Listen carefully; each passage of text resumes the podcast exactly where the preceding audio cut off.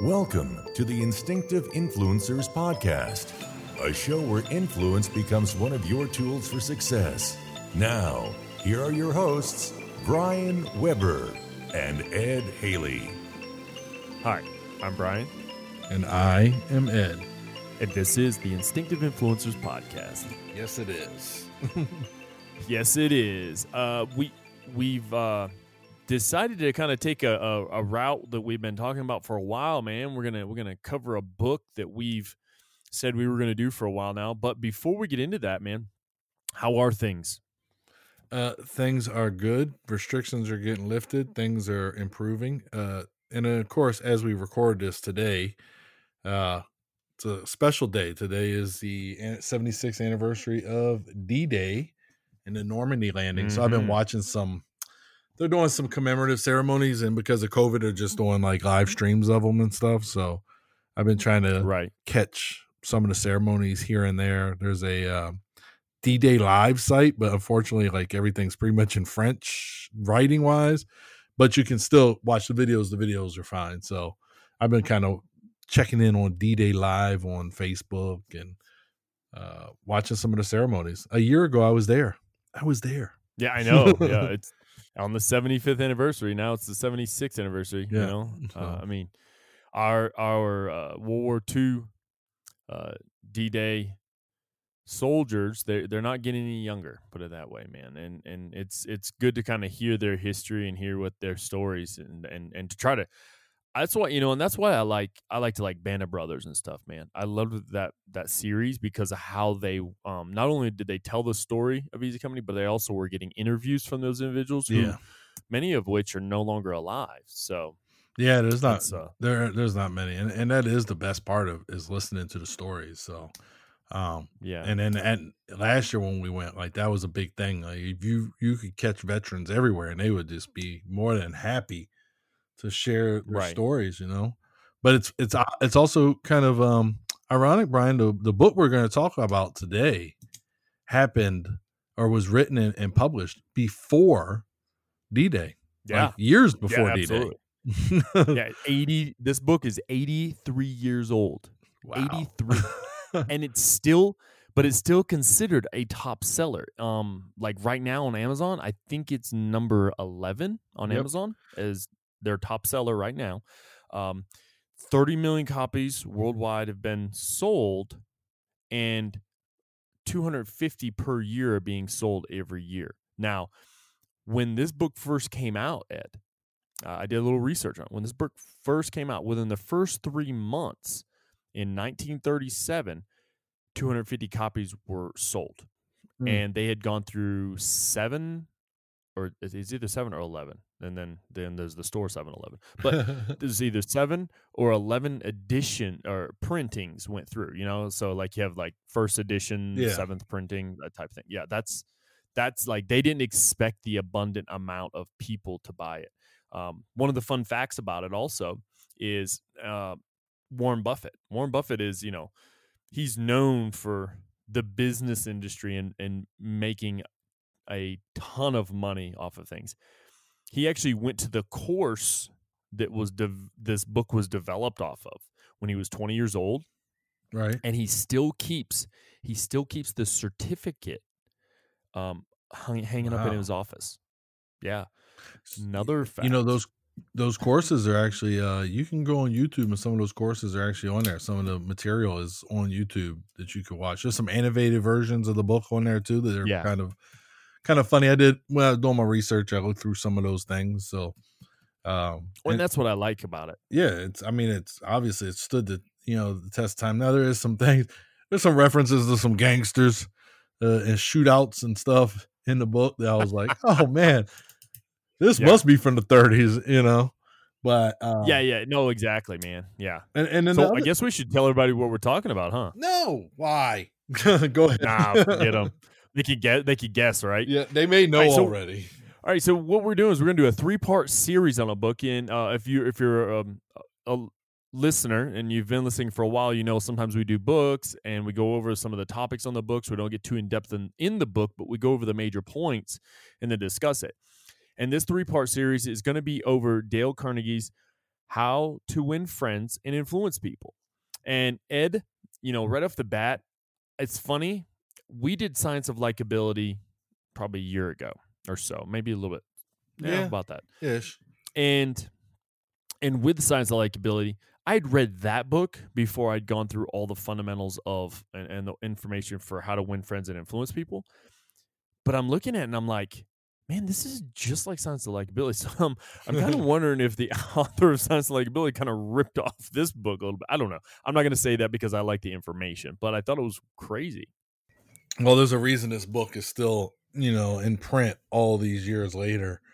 Um, I did. I watched Oh, one yeah. of the videos I watched. It was from 2014, so obviously it's changed.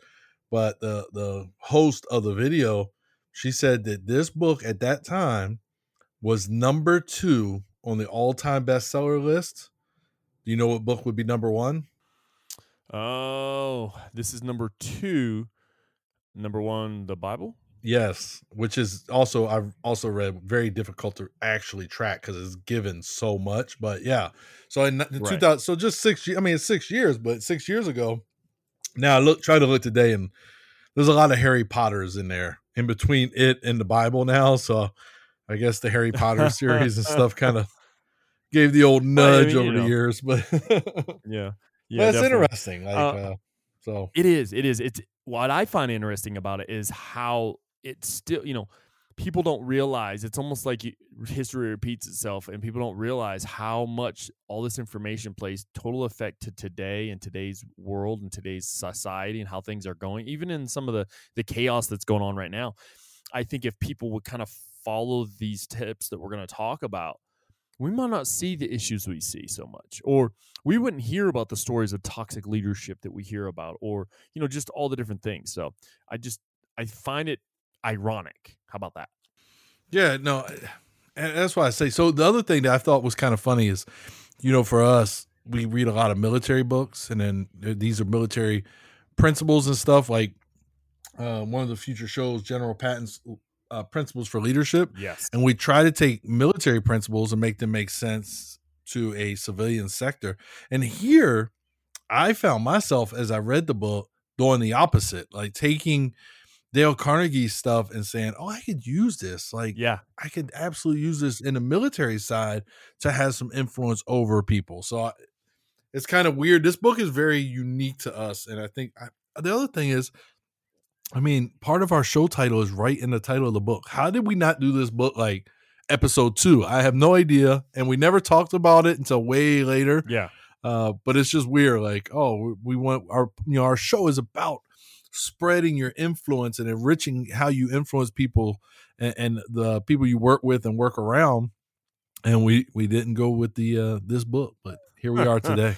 it was going to happen eventually my friend eventually well i so ed i wanted to uh before we get into the topics uh, of today's this episode part one which we're going to go over the fundamental techniques in handling people and then also six ways to make people like you uh, but in the book i have a hard copy right here with me and in this book it it talks about it's basically a list of nine things in order to get the most out of this book and these nine things are as such one develop a deep driving desire to master the principles of human relations see that to me that's Mhm. that's just that idea of hey I'm, i know i'm going to make change let's make change right Yeah, interpersonal tact. That's all it is. exactly all right so number two read each chapter twice before going on to the next one and you and i have talked about this before when we read things uh, i know I'm, I'm and, and you're the same way sometimes i'll read something and I'll I'll grasp it, but I want to truly comprehend it.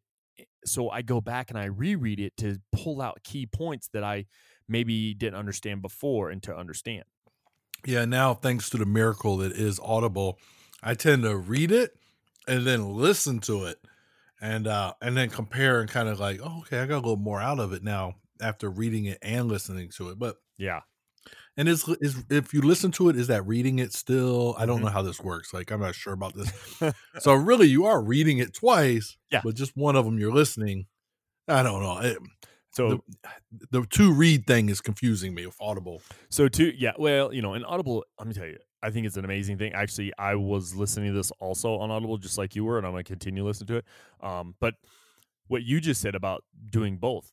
So there were two books that I was reading it while I was listening to it, like actually going through it with. So I'm listening to it and I'm looking at the words as the person's reading it to me, and I was highlighting things and I'd stop and pause it. Uh, the two books were Simon Sinek's Leaders Eat Last, and then there's another one that I've I've kind of found an interest in. It's called Inside Delta Force. Uh, it was written by one of the uh, the initial members. Amazing book, brother. that is such a good. book. I yeah, love that book, and that so that book is also the basis for the television show The Unit Yeah. from the uh, early 2000s. well, he But was I yeah. Love that book. wow, you really get excited about that. Maybe we should we should talk about that book instead. So that was a deployment read, man. That was one of my books, like maybe my second or third deployment that I read. Yeah, And then I came back and watched the unit, but it was so well written. And then there's another one that goes to it that's kind of the same uh lines. It's called Men in Green Faces, and it's about the SEALs, early development of the SEALs Mhm. in Vietnam. Yeah. Amazing book. Highly recommend if you enjoyed Inside Delta Force. I'm I'm I'm loving Inside Delta Force, and you know my favorite part is I like to listen to it also when I'm in my truck. So if I'm driving to work, because I feel like I'm just kind of like I'm learning about something new, but I'm getting a story with you know the initial start of all this, and the the author, I love the detail. The detail of that book, it's perfect because it's almost like you can smell the smells, you can feel the feels the feelings he's got, all the different things that are going on. So yeah, great book. But I find myself doing both at the same time, and it's helped me kind of comprehend uh, a little bit better, just in case I'm not understanding. You know, um, kind of sounds weird, but we got to continue on here. Ed. All right. In order to get most out of this book, number three is as you read, stop frequently to ask yourself how you can apply each suggestion.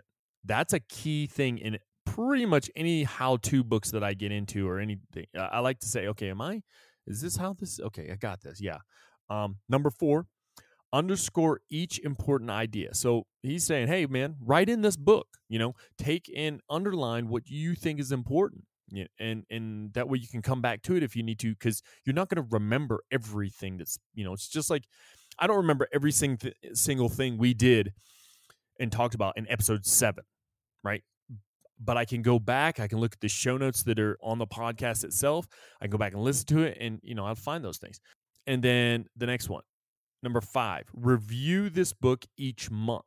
So it's kind of one of those things. Once you've kind of gone through the book, maybe you go back and you thumb through those highlights that you found. Uh, number six, apply these principles at every opportunity. Use this volume as a working handbook to help you solve your daily problems. Now, that I love. I love the idea, you know, he's basically saying when you feel the opportunity. So, when you're noticing certain things, and we'll get into those certain things later on, but when you're noticing these things, think about what was said and to try to apply it. You know, and- and I'm not saying make an experiment out of things, but in a sense, if you don't try it, you'll never know. Uh, so, number seven, make a lively game out of your learning by offering some friend a dime or a dollar every time he or she catches you violating one of these principles. Oh my goodness, that This, this is when a dime really went somewhere. you know what I mean? Like a dime or you know, yeah, yeah, yeah. It should be like a dollar or five bucks or whatever, you know, now. But yeah, that's actually back then though, a dime went a long ways. yeah, a long way back then, but it's just funny. And this is what we were talking about when we were talking about like, you know, some of the things in it have not quite stood up to the test of time, but it's still a great book. But it's just that was funny to me. Yeah. Number eight, check up each week on the progress you are making. Ask yourself what mistakes you have made, what improvement, what lessons you have learned for the future. Ed, what does that sound like to you? Brian, that sounds like um, an episode that we did, a after action review, my friend. That is exactly what it is, my man. Uh, and the last one, number nine, keep notes in the back of this book showing how and when you have applied these principles. So basically, it's kind of like, hey, keep a diary, kind of let us know, you know, kind of to keep track of what you did. Uh, t- to me, that makes sense. Yeah. I thought it was great to kind of give that the idea of like how people should, you know, utilize this book in a sense to you know get the most out of it. Uh, but I think we need to jump right into this, Ed. All right. And do you want to start us off with uh, the fundamental techniques in handling people? Yes. Uh, so this one's interesting. Right off the off the bat here, don't criticize, condemn, or complain. Human nature does not like to admit fault.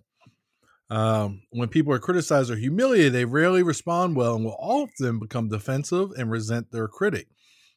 The, to handle people well, we must never criticize, condemn, or complain because it will never result in the behavior uh, we desire. So basically, what, what it is going to result in is it's going to result in that person going on the defensive, right? And we're not going to get anywhere. Everybody knows this. Once somebody's on the defensive, and you've got kind of that that friction in between you, nothing is going to get accomplished. Like at that point, you you really no. You've damaged your productivity in the organization. You've damaged the culture. Uh, the importance of trust is we can't overstate the importance of trust. You've damaged that trust, Brian. And then one of the interesting things I found about this in my research, Brian, you should not do this to yourself.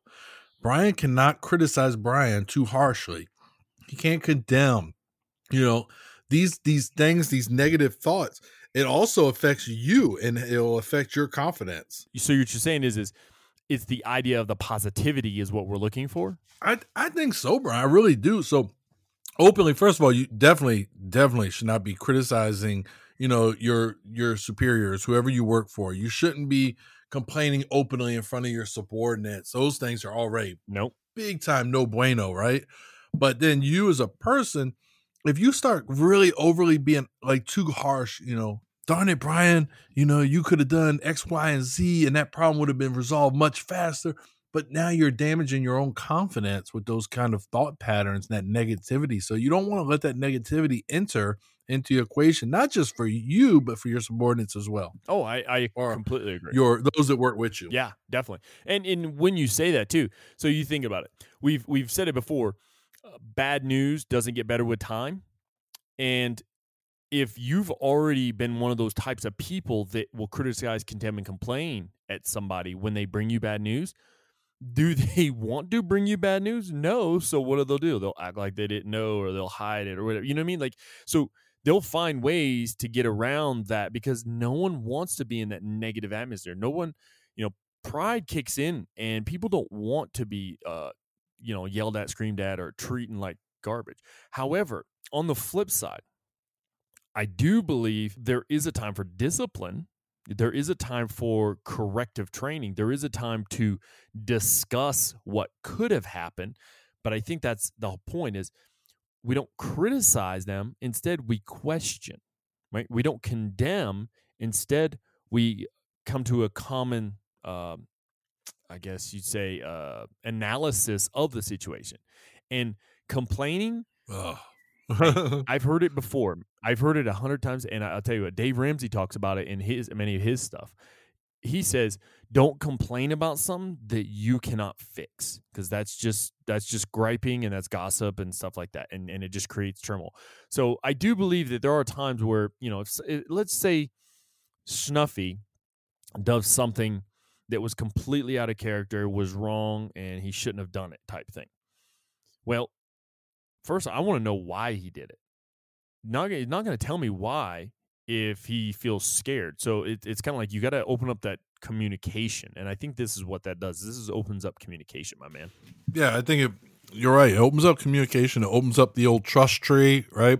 And and really, if somebody does something, you know, maybe not right, maybe not necessarily completely wrong, but you're not really criticizing them if you're on a fact finding mission to find out why. So when I hear criticize, I kind of hear the, you know, oh, why'd you do this? You know, you did this, this, and this. You're a terrible leader. You can't make a decision. Like openly just, you know, beating them up instead of going to them, instead of criticizing their lack of ability to make a decision, just say, you know, I noticed that sometimes you tend to hesitate to make a decision. Like, is there something mm-hmm. I'm doing that makes you feel like you have to hesitate? Or how can we work around this? I think is a much more positive spin on that rather than just criticizing them. And then we're developing people at that point. Yep, exactly. Well, you know, with the idea of don't criticize, com- uh, condemn, and complain, then there's the flip side of things. How about once you give them honest and sincere appreciation? That to me is that's the next side of things. It's almost like, hey, why don't you why don't you replace this behavior for that behavior?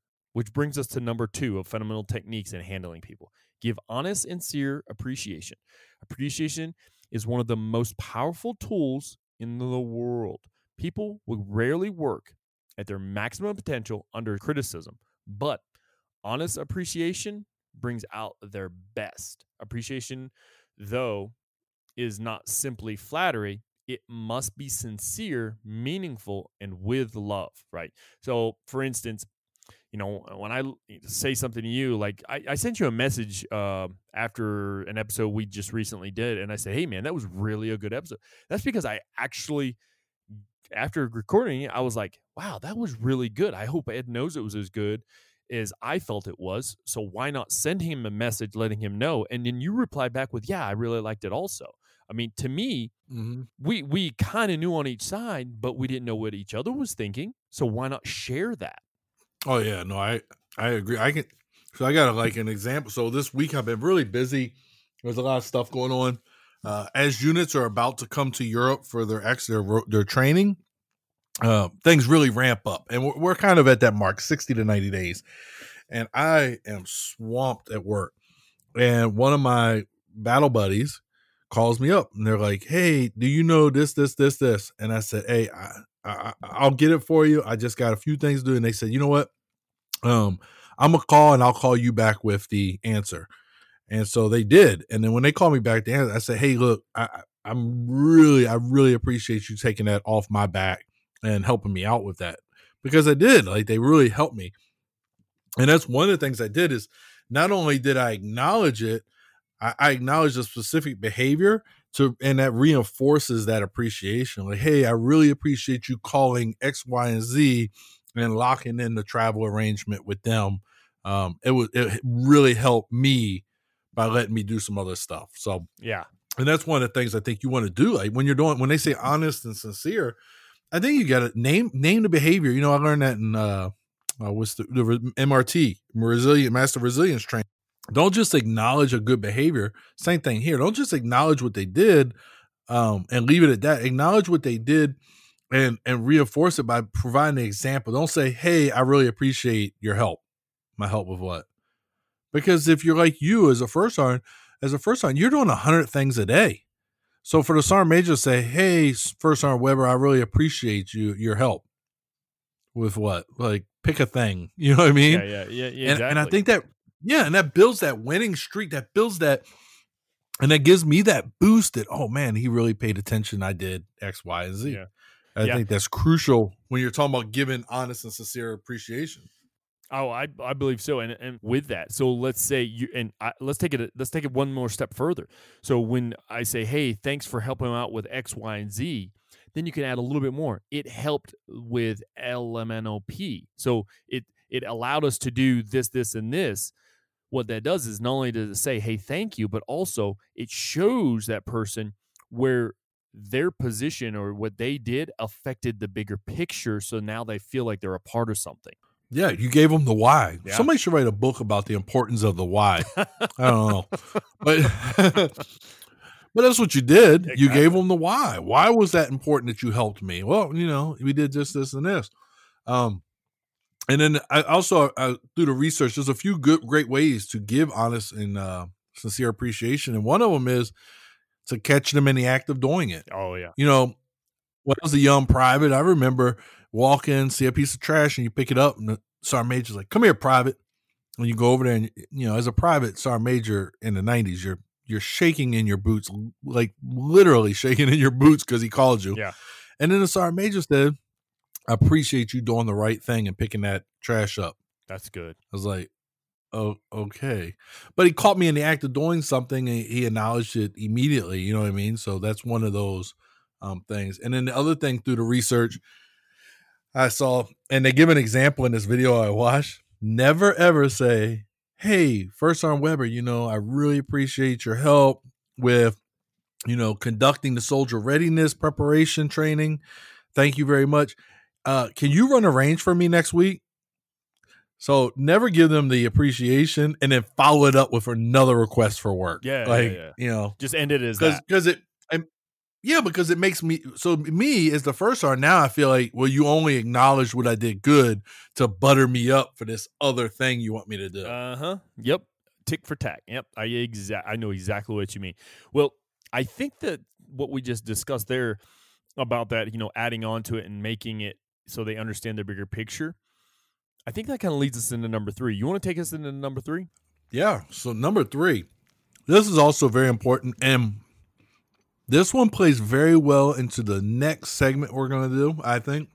I think it plays right into number one, actually, Brian. So we should be a good transition here. Arouse in the other person an eager want. To get what we want from another person, we must forget our own perspective and begin to see things from the point of view of others. When we can combine our desires with their wants, they become eager to work with us and we can mutually achieve our objectives. So, this to me, you know, you ever had that soldier, Brian, and you want them to go to the promotion board because you think they'll be great for them and they do not want to go? Mm-hmm. Have you had, you've had that, right? Oh yes. Well, that is the opposite of what we want here. We want that soldier to want to go to the board. Yep. And we want to show them how going to the board will help us as an organization and help them. Yeah. Because then that makes them eager to want to do that, you know, that promotion board or whatever the thing is in your organization in particular. But you need to figure a way to say, okay, I need X. They want Y. How do we bring X and Y together? and and get full maximum effort and participation to move forward Mm-hmm. and and that's what this one is You know, I I like to associate another book that somebody should probably write something about ownership. You know, I think that would kind of help us out. that would be a good one yeah. No, but it, it- what you said there, though, you know, their desires or our desires and then their wants, if they really want something, they're going to go after it. You just have to nest it. And I've, I've heard that that a lot lately from my commander. He's talking about nesting things. I'm like, eh, to me, that's the idea. Is you want to nest those two together so they're actually one thing. They're not two different objectives, right? Because if it's two different objectives, they're going to see it as two two uh, tasks. They're going to obviously go for the one that they want first. But if you can bring them together and say, okay, well, you wanted to go to the board, but we need you to do, you know, you want to get promoted, but we need you to go to the board. Do you see how going to the board is going to help you get promoted to achieve this and become that and blah blah blah? You know, and it just kind of go through it. You know, absolutely Yeah. so i think for me brian this is one I, i've talked about on a previous episode my go home t- list you know when i was a young sergeant uh sergeant i know nothing is more important to a soldier than their time oh yeah, And if I can put on the list, the, here's the things I need to get, we need to get done as a team today. And when you get them done, you're going home. So I have told them what my goals are. I know they want to go home early. So it makes them eager to get after the task. I have actually found myself in a situation where you come in at nine and you give them this laundry list and you're like, all right, we, we won't get out here any earlier than like 1530. So 330, right? yeah. And these soldiers work and work and they rotate through chow. And at 1300, they're like, all right, we're ready to go. And it's like, ooh, this might be a little too early. I might get, I may get chewed out by the platoon sergeant for doing this, but it, it was my word. So I got to do it and take that, you know, consequence. But sometimes when you get them too eager, they accomplish things way faster than you anticipated. yes, you, got to make sure you monitor that. You know, yeah, definitely. So that what that we just went through there was the three fundamental techniques on handling people, and with what Dale was trying to get at is is listen, you got to come at relationships a certain way. You, you you can't criticize, condemn, and complain. You really have to be honest, sincere in your appreciations, and you, you arouse them in a way that they are eager to you know to want whatever it is they want okay and now we're going to get to is six ways to make people like you and ed i tell you right now when i went through these this is where i felt like we were back in science of likability because it was very similar but i i also like the way dale puts it in the book uh, with some of the his examples and thoughts on it we'll start right off the bat with number one okay. become genuinely interested in other people. You can make more friends in two months than being interested in them than in two years by making them interested in you. The only way to make quality, lasting friendships is to learn to be genuinely interested in them and their interests. You know, Ed, we've said it before. We said when we used to instruct, the soldiers that we were instructing, they want to talk. They want to tell their story. They want to talk about who they are. Even though we know, you know, we're up there instructing, and in many cases, the people that were in front of these soldiers, you know, had anywhere from seven to 10 to 15 to almost 20 years of service, where our experiences with what we did were obviously higher in knowledge wise. But at the same time, those soldiers, they had lives that they lived before the army and they just want to express their story and their understanding. And that's kind of how we changed the the type of learning and went with Kolb's strategy on it. And we used their experiences and how it made them feel mm-hmm. to understand what needed to be done. And I think I really do believe though, people want to talk about themselves. That's just how it is the thing is is we have to learn to as you've said it before shut the mouth open the ears and listen. Yep. you know allow them to talk about themselves as much as possible and learn about them. In science of likability where we're taught hey get them talking about the good stuff and that way every time you see them you kind of you kind of proposition yourself to kind of make the topic almost like that then it's going to get them put in a good mood and they're going to like being around you. At the you know it's it's not the goal shouldn't be to manipulate someone, period.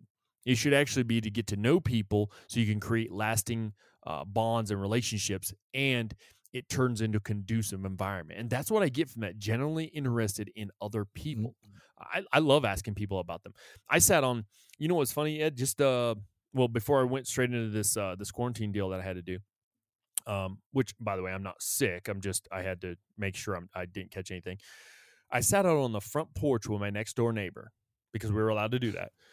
I sat out there and he's a sergeant major. He's uh he's an ops star major. And he brought out his Love Me book because he was trying to he was going to show me some things because I was asking him questions about, you know, Star Major Academy, things like that, just to because I like to pick people's brains and their experiences. No, not everybody's experience is the same. He brought out this book, man. And his thing, I'm telling you, I've never seen a Love Me book this big. And those of you who don't know what a Love Me book is, it's basically it's a it's a binder normally you create and you put all your doc your valuable documents. Uh, some people like to put them in safe. Some people just kind of leave them sitting on the chair. I can tell you, I can see mine right now. It's sitting over on the floor. Yeah, um, mine's closet. right here by my foot. Um, exactly right. But we we we we do is we build these books, and it's about our accomplishments and the things we did, and it's what it's kind of like. It's the it's it's a wow factor. I think. And when I sat there and I went through that with him, he was showing me things and he was teaching me some stuff.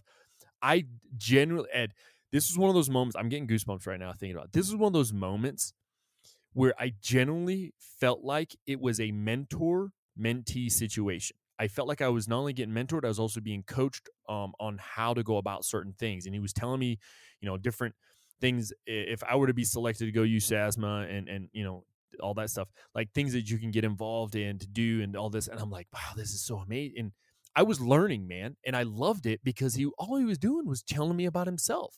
I was generally interested in his story. And you know what, Ed? This is what I think about this. And and and it's actually kind of clicking right now. Is when you're doing that and you are generally interested, you could also at the same time in your mind think to yourself, I wonder if I can do that. I wonder how I can do that. And then you continue asking them questions about it, like I was doing. They continue to talk about themselves and they enjoy that and they want to be around you now. But at the same time, you're learning. You know, that's that lifelong learning we talk about all the time, man. I, I went a little long winded on that, man. Talk to me. No, you're good, man. I was sitting here thinking, so in the position I'm in currently, where I am the representative for my command with the different host nations that we receive service from, like allied partners. Uh, this is one of the things that I, so I went to a conference and like, it's so cool because, uh, you know, you meet somebody from Croatia and you meet somebody from Bosnia and you meet somebody from Albania and, and you ha- I have to interact with them. So it's, oh, you know, hey, how are you? Like, uh, how long you been in the, in the military and, you know, different things and you learn these uh, absolutely cool things about their culture. And, but then I noticed that the ones that you get to have a discussion with, they come back around on day two of the conference just to say good morning to you. Yeah. The ones who maybe either you didn't get to or they were kind of like, you know, off and you didn't, you know, y'all didn't get to interact, they don't they, they don't really like approach you until you've approached them. So it's it's very standoffish. But for those first few days, I can tell you I met this colonel from uh Bosnia and every morning that guy made a, a he made it a mission to come see me every morning. Hey, good morning. How was your stay? Did you get a coffee? You want to go get a coffee? Like those type of things. And it was it's so cool. I love this job. I do. I love I love this job dealing with these other countries. No, you know, it's, uh, it's amazing. You've, you've uh you slowly converted yourself, my friend, from being that that introverted, only extrovert around people I know to I like to meet new people, extrovert type thing. I've, I've seen it, man. You've grown over the past few years yeah. that we've known each other, man. so that that's crazy at the ripe old age of 40 plus. 40 plus. By the way, you did just have a birthday. I did. I did have an amazing. I had my favorite type of birthday. It's not going to feed into your extrovert thing, though. my wife said, "Well, what do you, where do you want to go eat?" I said, "I'm be honest. I'd rather you just order some food and I sit on this couch and watch that 70s show. and that's what I did for my birthday. Way to, way to go, Red Foreman. Tell us the next step. Yeah. Hey, oh man. Listen, don't feed that fire of me and being Red Foreman. Oh, yeah. Just because nobody's ever been in my house in, in Europe. exactly. Yeah. Yeah. So don't feed into this Red Foreman thing my wife has going now, this next one is Counter Red Foreman. And if you're not a fan of that 70s show, uh, or you haven't watched it, you should probably watch it. It's pretty good. There's a little drug use and some questionable comments, but for the most part, it's pretty good. It was a 70s. And Red Foreman does not do number he does not do number two. No, he does. Smile. And when we say number two, we mean as a number two on the list, right? on the list. Now I'm doing what number two is, which is smile. Uh, happiness does not depend on outside circumstances, but rather on inward attitudes. Smiles are free to give and have an amazing ability to make others feel wonderful. Smile in everything that you do. So I can tell you, it's kind of funny, Brian there's this major, and he used to be in our G3 section, and then he moved, and he is the aide for our general, our our, our commander, our um, commanding general. He's the aide, but this is the happiest major I've ever seen in my life. I have never seen this man without a smile. Whether it be in a meeting, he could be getting chewed out in a meeting. He still has some hint of a smile on his face and you it's it's funny because you really feel the positive vibe when he enters a room. Yeah. So I mean that's just the power of a smile. I don't tend to smile a lot like that, but um I should because I have wonderful uh, dimples. I should really smile, but um I just don't. oh my goodness. But you know, I mean, uh, hey, a, a, a, smile does have a influence on the uh the, the attitude in a room. Um, so and he is just yeah yeah he's yeah. electrifying man. And that's and that's the part of it though. It's it's almost like the smile brings this aura around a person, like right of happiness, and people will they'll gravitate towards that towards angry. Right? We said earlier that people get defensive when you know you criticize. People want to retract from that, but then they see somebody smiles yeah. and says hello to them. Well, they're going to gravitate to that, and I would definitely tell you, Ed, uh, over the years, obviously changes have been made to make, you know, to, to become a better person. And one of the things that I have found is I like to greet people. I'm not worried about that whole, you know, people will give you the greeting of the day type stuff. I got it.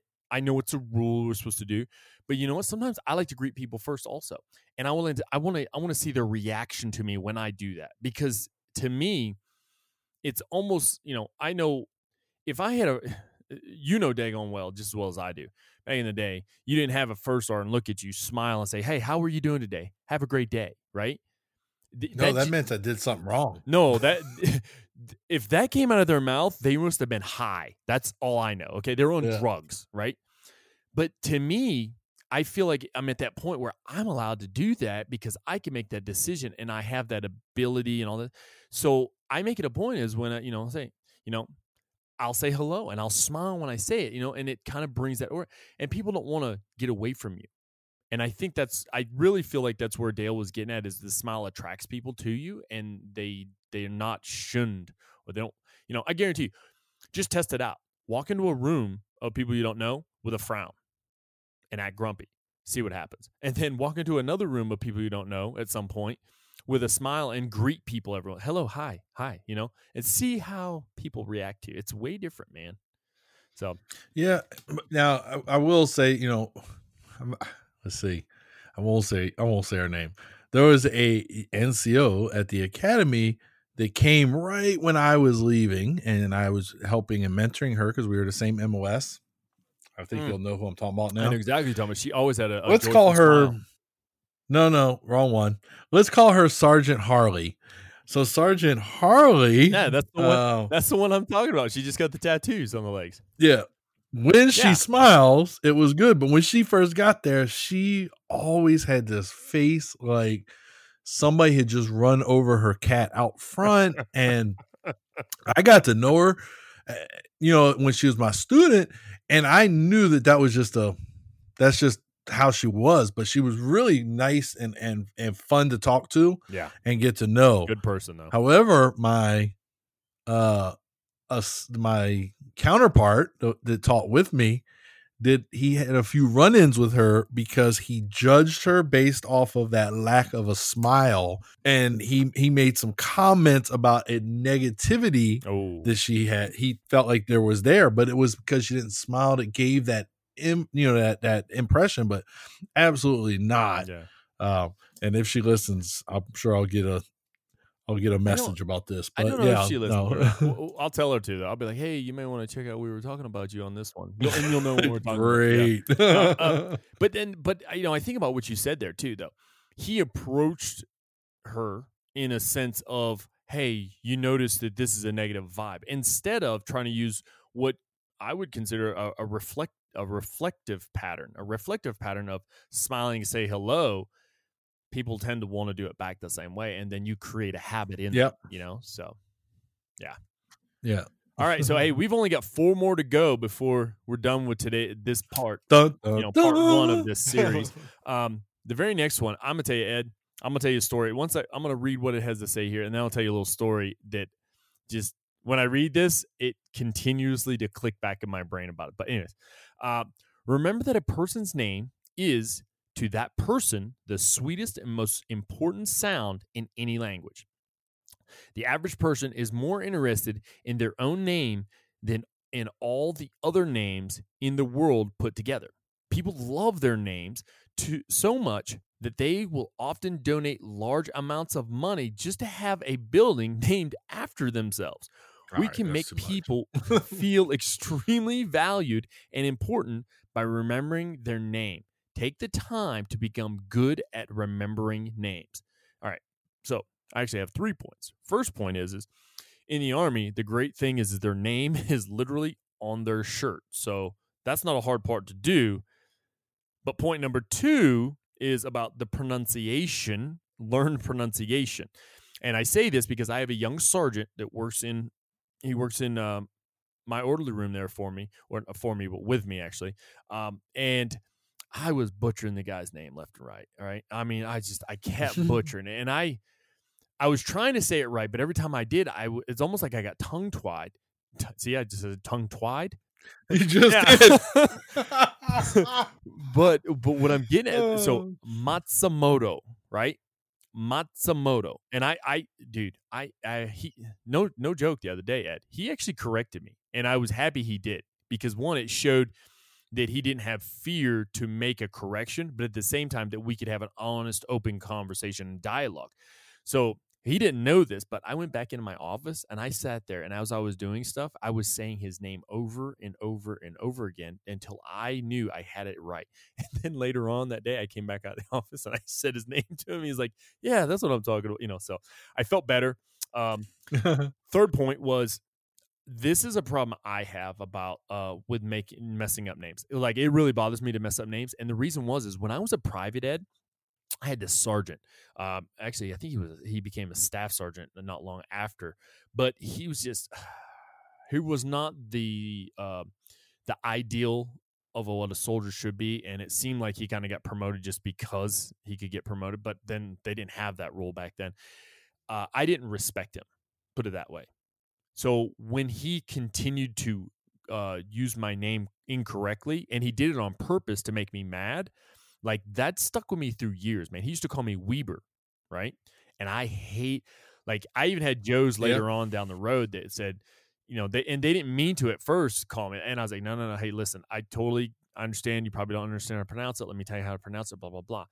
And then you know, I uh, there's one uh, Red is his name, uh, and he still likes to mess with me a little bit. He's like, yeah, he'll tell he'll tell a soldier he would tell soldiers, hey, just call him Weber. He loves it, you know. Um, but but that's one of those things, man, that I can't stand, and I feel what Dale is getting to here.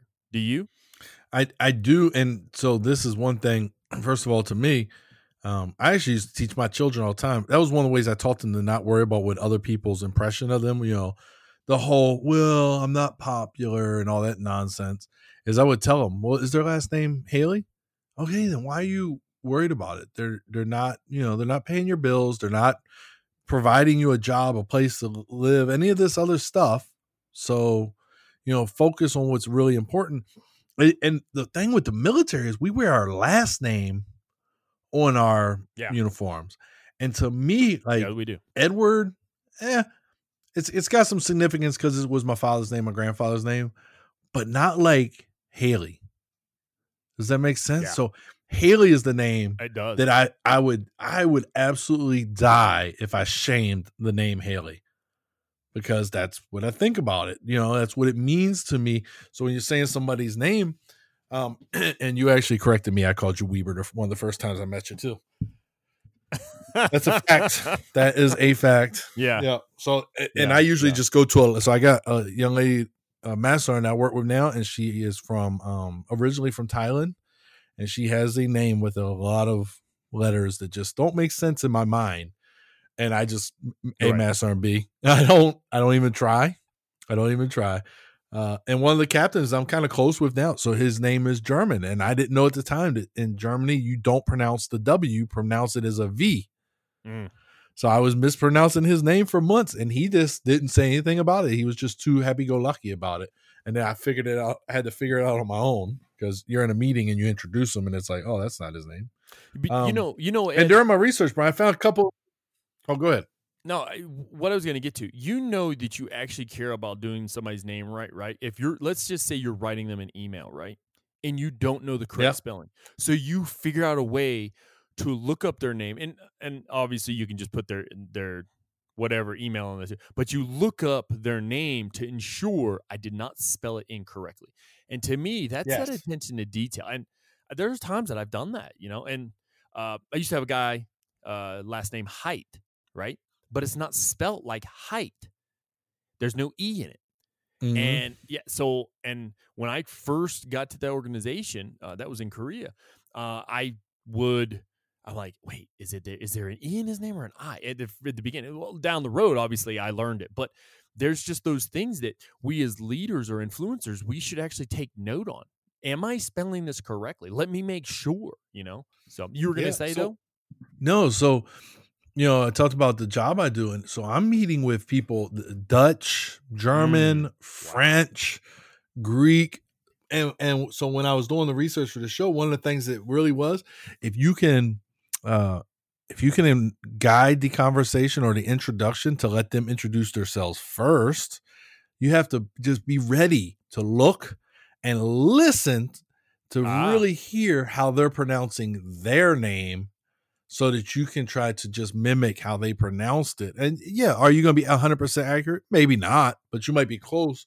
You know, uh, some of these countries I've been lucky and, and I've had very easy names to pronounce, but some, the French, the French are difficult because they have these accents. And um, so in the research, that was a tip. Another tip was, um, and and I, so I did this as a kid, but we used it as a way to make fun of people. You know, when you and your friends are together, you make fun of each other's names, right? Yeah. So associate their name with something. So let's say, for instance, you're at a business meeting and you're and somebody says, Hey, I want to introduce you to, you know, Bruce Schmugatelli.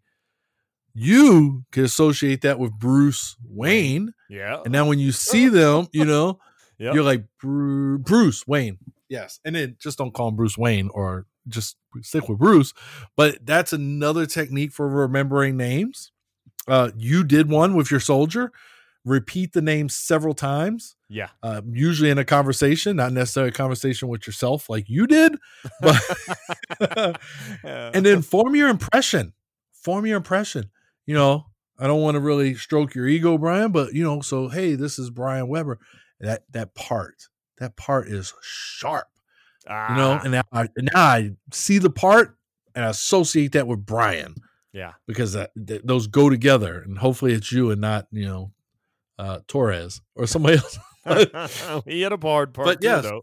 yeah. So these are ways. These are some techniques that was in the videos that you know, little quick hit videos I told you I saw online yeah. uh, during the research that ways to remember a name, and we did. We always did the, you know, the, so as a as a youngster, I was referred to as my family name was Jamie. So you probably saw this on Facebook for my birthday. Yeah. So they would, yeah, yeah. So f- people would uh, tease me because I went by Jamie. They didn't use it to remember my name. They used it to call me Jamie Sommers. Do you remember who Jamie Sommers is? yeah. The six million dollar woman or the Yeah. bionic woman? I mean, yeah. So thus the reason I got rid of that name, and uh, only my family calls it to me, and only the ones I'm afraid of because the rest of them have stopped. The ones I'm afraid of, they're like, "I'm calling you that." And I'm like, "Okay, you can." like, I'm 48 years old. I'm afraid of some of my aunts still. Oh, but yeah, Hey, so uh, that's that's awesome. You know, as you earlier you brought up Torres. You know, he's a he's an aver- he's a, a weekly listener, man. So shout out to Torres. Is man. he? Thanks for listening. Yeah. Hey, that was that. He was uh he was a good dude. He was. I was the one of the first people he met at the academy. Yeah, yeah, yeah. And I, and you know, and I think about so I want to go back to uh, remember names and then pronunciations. So Torres has a bit of an accent, a little bit of an. His isn't really that bad, but at the same time, there are some people who have an accent, like you said, like when you talk to the French. Mm-hmm. Does it help? Let me ask you this: Does it really help you to read their name and hear them say it, and then, I mean, how do you? Because you obviously gotta almost, you kind of like you gotta block out that accent too, right? Yeah, yeah, you do. And so what I what I tend to do if it's a like um because a lot of these countries they'll do like a little social before they have a meeting, Right. and uh when they introduce themselves, I will I will honestly say, can I just make sure I'm pronouncing your name right? I don't want to mispronounce your name or that. Sometimes I'm just I just humble myself enough to say, hey, I want to make sure I get this right. And a lot of times that's when they'll tell you their first name, so they'll get more, you know, Yeah. Oh, that, and that's cool. yeah, yeah. So if they're captain, if they're captain, whatever, you know, Pierre, not that that's a hard name, they will, they, you know, hey, I want to make sure I'm pronouncing this right. They may say, oh, just call me Michelle, And I'm like, okay, Ah. good enough. like, Nice. yeah. nice. so it's, So that leads me into that next one. You gonna go over it then? Oh, oh, very Yeah. slick. Yeah, yeah. So one of the techniques that we talked about for remembering a name was look and listen. Be prepared to hear the person's name. And number four is be a good listener. And listen, instinctive influencers, we have done episodes on communication. We have talked about it many, many times. But I do feel that uh, before I read the little blurb, this is one of those things, Brian, that your whole life, you could be a lifelong learner right here in how to be a better listener a more effective listener. There's little things you could pick up on and, and learn to do better. Um, so we got encourage others to talk about themselves. The easiest way to become a good conversationalist is to become a good listener. To be a good listener, we must actually care about what people have to say. Many times, people don't want an entertaining conversation partner, they just want someone who will listen to them Yep. and uh, I, I agree. This is a good one. Now we've talked about you know. So one thing here, we must actually care about what people have to say. That means put your cell phone in your pocket. Don't fiddle with your Apple Watch. Listen to what they're saying. And I, I so again with this job that I do, sometimes I'm so fascinated. I'll get lost in their words and be like, "Oh yeah, we got to go to a meeting." That's right. I just I'm sorry. Um, because You were enjoying you were enjoying the conversation. yeah, you're enjoying the back and forth, and, and it's just funny, um, you know how that works. And even when I, you know, I'm not the most sociable person. It's always been a desire of my wife's for me to get better. Um, and I try here and there, but yeah, you got to listen because guess what? When I can bring up something out of that conversation tomorrow at coffee, now I have created a little bit of a bond with that person. Yep. You know what I mean? Like Trust. yeah. So we talked about before talking to somebody, and then they say, "Oh yeah, this weekend, you know, we're gonna go out to the lake and we're gonna go, you know, cat. We're gonna go after some catfish." And then on Monday, I say, "Hey, how how was the lake? It was pretty good weather, right? Did you catch many catfish out there?" Oh man, uh, I can't even tell you how important that is to developing a relationship, Brian. Like the the the just that factor that oh my gosh, he really cared about me, you know. Um, you know, going and catching catfish. And this is something that that prep the commercial. This is something that the bearded ninja Are you the type of man that puts people in headlocks to get them to like you? Or possibly you force them to do push ups until they can do no more, and then you say, Get up, you could be my friend. Well, that's the type of thing that the bearded ninja might do. But the only way you can emulate the lifestyle the bearded ninja holds is with the bearded ninja beard balm, made of snake venom and pomade. Put it right in that beard, nice and luscious. It's just the way to go about life. End of commercial. By the way, um, I did ask him when he was going to start selling this, and he said, "Funny." That's all he said. um, but this is one of those things. So when I worked for him, I went on leave, you know, uh, or a pass or something. But I went down to Florida, and he's like, "Oh, you know, how was uh, how was the boat? Did you have a good time? You, you, you know, I was going deep sea fish or whatever." He asks you those follow on questions when you come back about what you did, um, whether he did it intentionally or it was just who he is as a person really that, that's insignificant to me. It's the fact that he asked about your tr- my trip you know Yep. and he asked specific questions not just hey how was florida? Like that's very generic. Hey how was this this this this this this? And uh and and, and that just builds a uh you know a relationship and then that, that lets him exercise some influence over me because i know that he cares Yeah. Hey, Ed. So I would definitely say there. So there's another edition of this book. Uh, you've probably seen it bo- before, but it's how to how to win friends and influence people in a digital age. All right, and it goes into like the digital side of things. So. And, and here's where I would kind of I would spin that a little bit for our modern times. For instance, so let's say you went to Florida and you took pictures and then you put them on Facebook, Instagram, or anything like that. What that does is that creates to me a conversation starter too to bring up that joyful time. Because if I see a a delightful picture of you enjoying yourself uh, swimming with dolphins, then I'll be like, "Hey, man, so what did you think about swimming with the dolphins?" Right? You did when like I approach you saying that, you're gonna be like, "Whoa, how did you?" You know, and I'm not saying like, "Okay, hold on, let me back up." Don't Facebook stalk people, okay? That's that's just creepy. Yeah. you know. At least we should be friends on Facebook if you're going to ask me those questions. yeah, exactly. Right. So Yeah, it should pop up in Wait a minute. it should pop up in my feed or something, and then I can talk about it. Right? Yeah, yeah. I, I'm, Oh, very man. well. So, and I find it to me that would help. That helps us in this digital age. Um, you know, and I've I I had people do it to me, ask me about my hike, uh, because we took pictures up in the uh, North Cheyenne Mountain uh, State Park. And I was, and funny thing was, I said, "Oh, it was great," except for I got this sixty dollar ticket because I parked where I wasn't supposed to, and you know, um, yeah, that's that part. But but what I'm getting at though is is like there's more than one way to you know the to to peel this onion, right? We- We're going to get to all the layers, but you can take different approaches with different types of people, and that's why I've never I've never felt like it was the right thing to shun like social media in general, and that why I'm part of all platforms.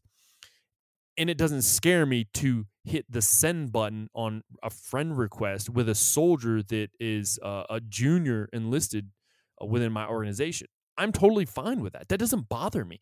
Actually, if anything, that makes me happy when they accept it because they feel like whatever they put on there is going to be okay for me to see. And if I see something that shouldn't be, I may bring that up to them also. But I love that. I think that's just another form of the good listener piece, though. Yeah, no, that's uh I think it is. It, you're right. The digital age. I did not know there was an edition of the book out there though, so now I'm gonna have to look for that. Oh man. Yeah, Chris, uh, library. Chris, uh, Chris Dyer, he he told me about that. He was like, "Hey, uh, you ever looked at this one?" He actually sent it to me. It was years ago, man, and that's when I was like, "Oh, let me check this out." And I have, I think I have it on my computer here. Like I have a, a PDF of it, but I I just never went and got into it. I'm gonna have to check it out. yeah, that'd be interesting. All right.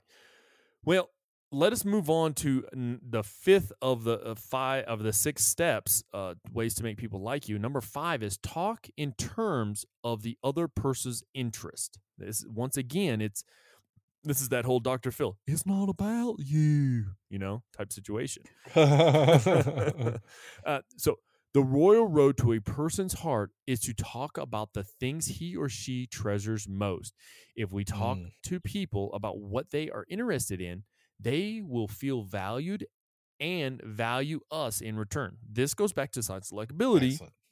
If you talk about something good, maybe I'll bring it up later on. You know, um, if I, you know, you you love your dog, you love, uh, you're you're a big fan of Patton. You and your wife love Legos. We, I would say, every time we've ever talked, Ed, somewhere that has come up in our conversation, whether you brought it up or I brought it up, right? I know that. That that that's to me, that's you know, obviously you feel comfortable to bring up situations, uncomfortable situations. Do you remember there was a time back when when Yeah. you you brought up a, an uncomfortable situation with family and I said, "Hey, just talk to the person." And you did. Obviously, things didn't get completely worked out, but at least you probably felt better after it. Yeah, I do remember that. That was Yeah. because you were in the trust tree. Am I no longer in the tr- am I uh, what am I outside the trust? yeah, I did say were. Anyway, Oh, no. it's horrible, man. no. Uh, So talk in terms Yeah. of person's interest. What what are your take? What's your take on that, my man? So again, just like many, many, many things we've discussed on this show, talk in, talk in terms of the person's interest. How do I know the person's interest? Well, I was a good listener, and I became generally interested in that person. And then, how can I use this? I hate the word saying use, but how can um, talking in terms of other person's interest benefit me as an influencer? Well, it allows me to arouse in that person an eager want, Yep. right? Build a So I- relationship. all, all these things are just tying right in together because when I understand that, you know, I understand that my soldier is very um attached to his religion and I make sure I afford them that opportunity to to attend church, that's a win streak, right? I know we're swamped. Hey, I'll cover down on, on your amount of work. I'm gonna make sure you get to church, whatever it is. And that church just popped in my head because I think of one of my soldiers that um actually just raised a bunch of money for veteran suicide out of Hawaii. Mm-hmm. But yeah, he uh so yeah, if you could if I know understand what you're interested in, that's how we can bring things together and build that that relationship that's going to enable me to exert my influence.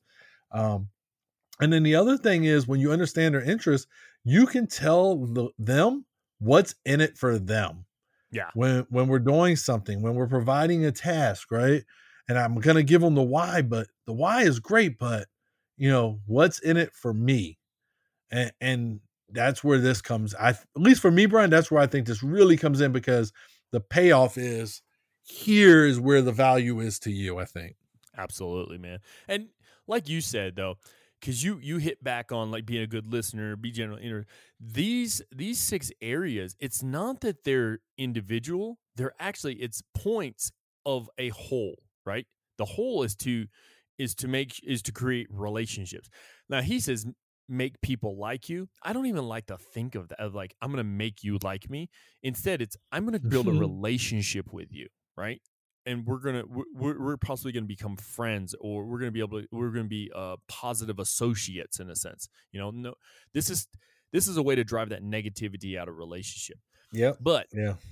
you just mentioned and we, and we talked about terms of uh the other person's interest. How do we do that? Number six. Ooh. that means it's your is this me? Yeah. It is me. this episode is flowing together so well that I just lost. I was like, hey, is it Brian? Is it me? Who started that one? I don't know. You, me, me, me, you, uh, you, you, me. Make the other person feel important and do it sincerely. The golden rule is to treat other people how we would like to be treated. We love to feel important, and so does everyone else. People will talk to us for hours if we allow them to talk about themselves. If we can make people feel important in a sincere and appreciative way, then we will win all the friends we could ever dream of. All right. Well, one of the things that uh, I found so when we do this, right, we make somebody feel important, we make them feel like they're a valued member of the team. This equals more engaged employees. And there are studies out there where more engaged employees are 43% more productive employees.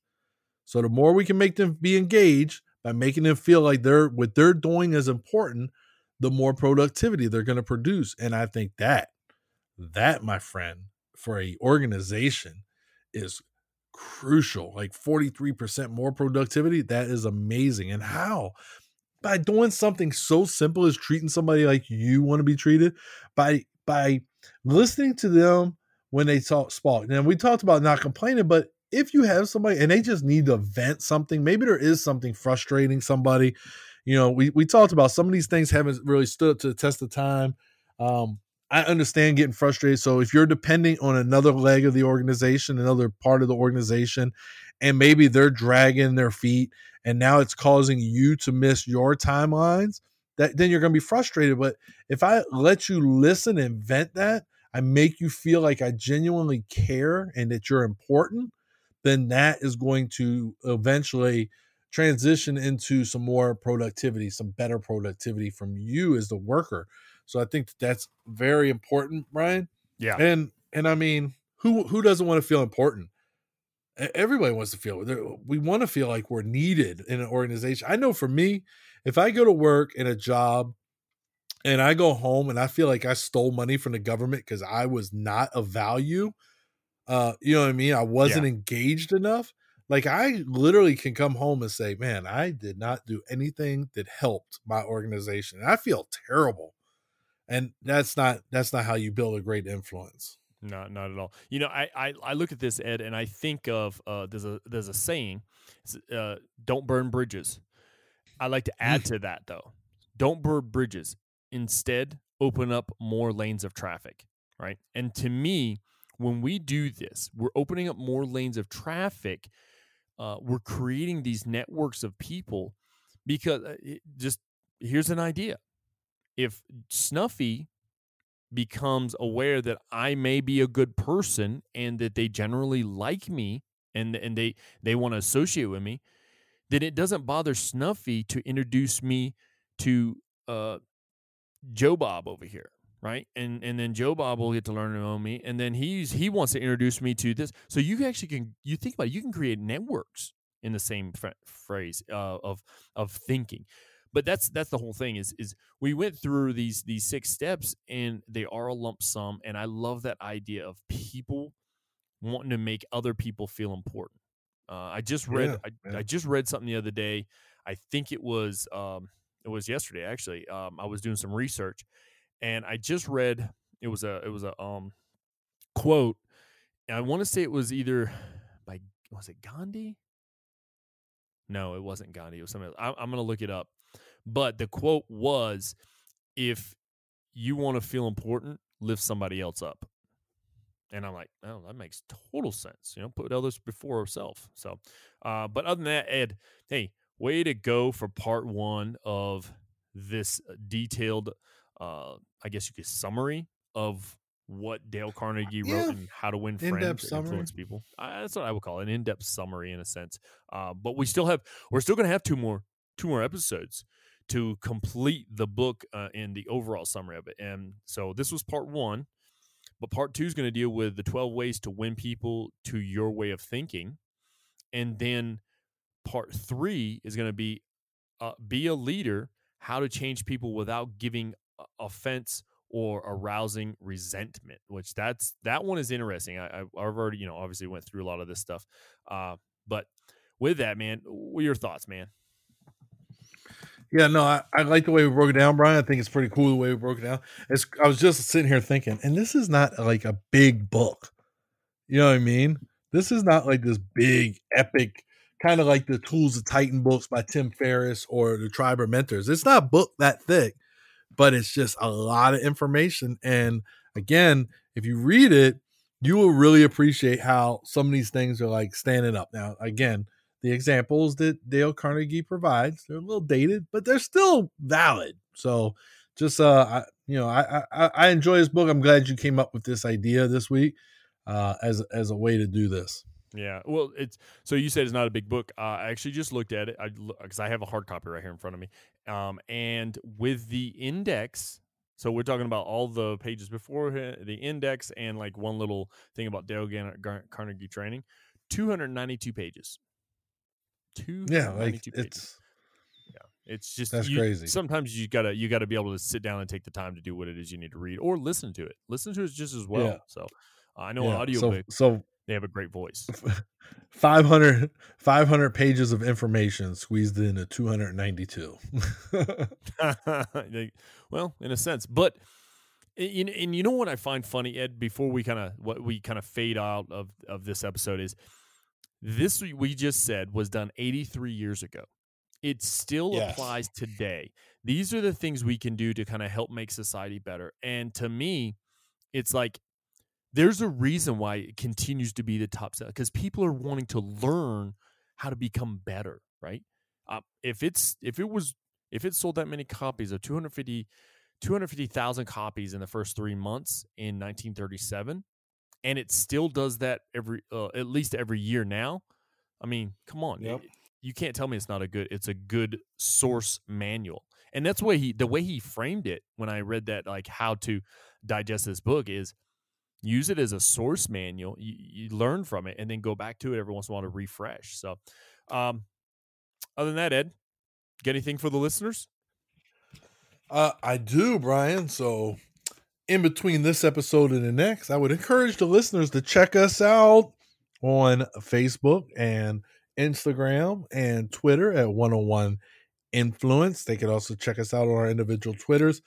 Let's get this thing, you know, I checked on my Twitter a few times this week and I just didn't have enough messages for Instinctive Ed. So I encourage you to get out there, tweet us and uh, tweet Brian, tweet myself, and then check out the face their um, the Facebook page. It is a group page, but you just answer one little question or series of questions and submit that. We'll get you approved and into the group. And then uh, check us out on our website, instinctiveinfluencers.com. And uh, yeah, so that's a good way for you to link in with us over the next week in between this episode and the next one. Exactly. And I would just, I would definitely tell people, hey, listen, if you want to, you know, here, matter of fact, I'll just give you a little task. If if you want to continue on um, and hear what our thoughts on this book, but you'd also like to learn a little something about the source material, buy it on Kindle. Uh, get the audio book for uh, through Audible. Um, and to tell you the truth, I think I have it on Audible. Uh, if you've never been gifted a book before on Audible, I don't know if you know this out there. If you've never been gifted a book, you can you can receive one free book from another person. So if you want this book for free, or, or you know, or one of the ones we've talked about that we have, let let me know, and I'll shoot. I'll gift it to you. I don't mind. I've I've you know how many you know how many times I've gifted uh, that newest book of Jocko's to people just because I'm like, hey, listen to this. Listen, this is great. It stuff. is a good book. Yeah. Um. So you know, hey, reach out and I'll I'll I'll gift it over to you if you, if you really want it. Just let me know. And uh, but other than that, Ed, thanks uh, for getting on today. Uh, it's not as long as yeah. like our past few episodes, but that's the whole point. We want to keep all three of these episodes short, just in case somebody wants to listen to them back to back to back. Because if you think about it, that'll be over three hours. Yeah, yeah, that's a. I mean, hey, if you got, you never know, you might have something crazy going on. You know, like for me lately, I man, I go on these uh these longer bike rides, and I throw on a podcast, and I'm like, all right, let's roll, and uh, and it's just a good way to like kill the time, and so that's not bad. Yeah, exactly. Oh, I was no, no joke, man. I was listening to uh, one of our most recent episodes that came out just the other day. I was I was going through NCORs. I just had it on in the background because I wanted to I just want to listen to some of the stuff we were talking about. But uh, hey, anyways, Other than that, thank you very much for listening. Uh, I am Brian, And I am Ed. and this is the Instinctive Influencers Podcast. That was part one of Dale Carnegie's How to Win Friends and Influence People. Be sure to come back for part two and part three. Thank you for listening. Have a great day.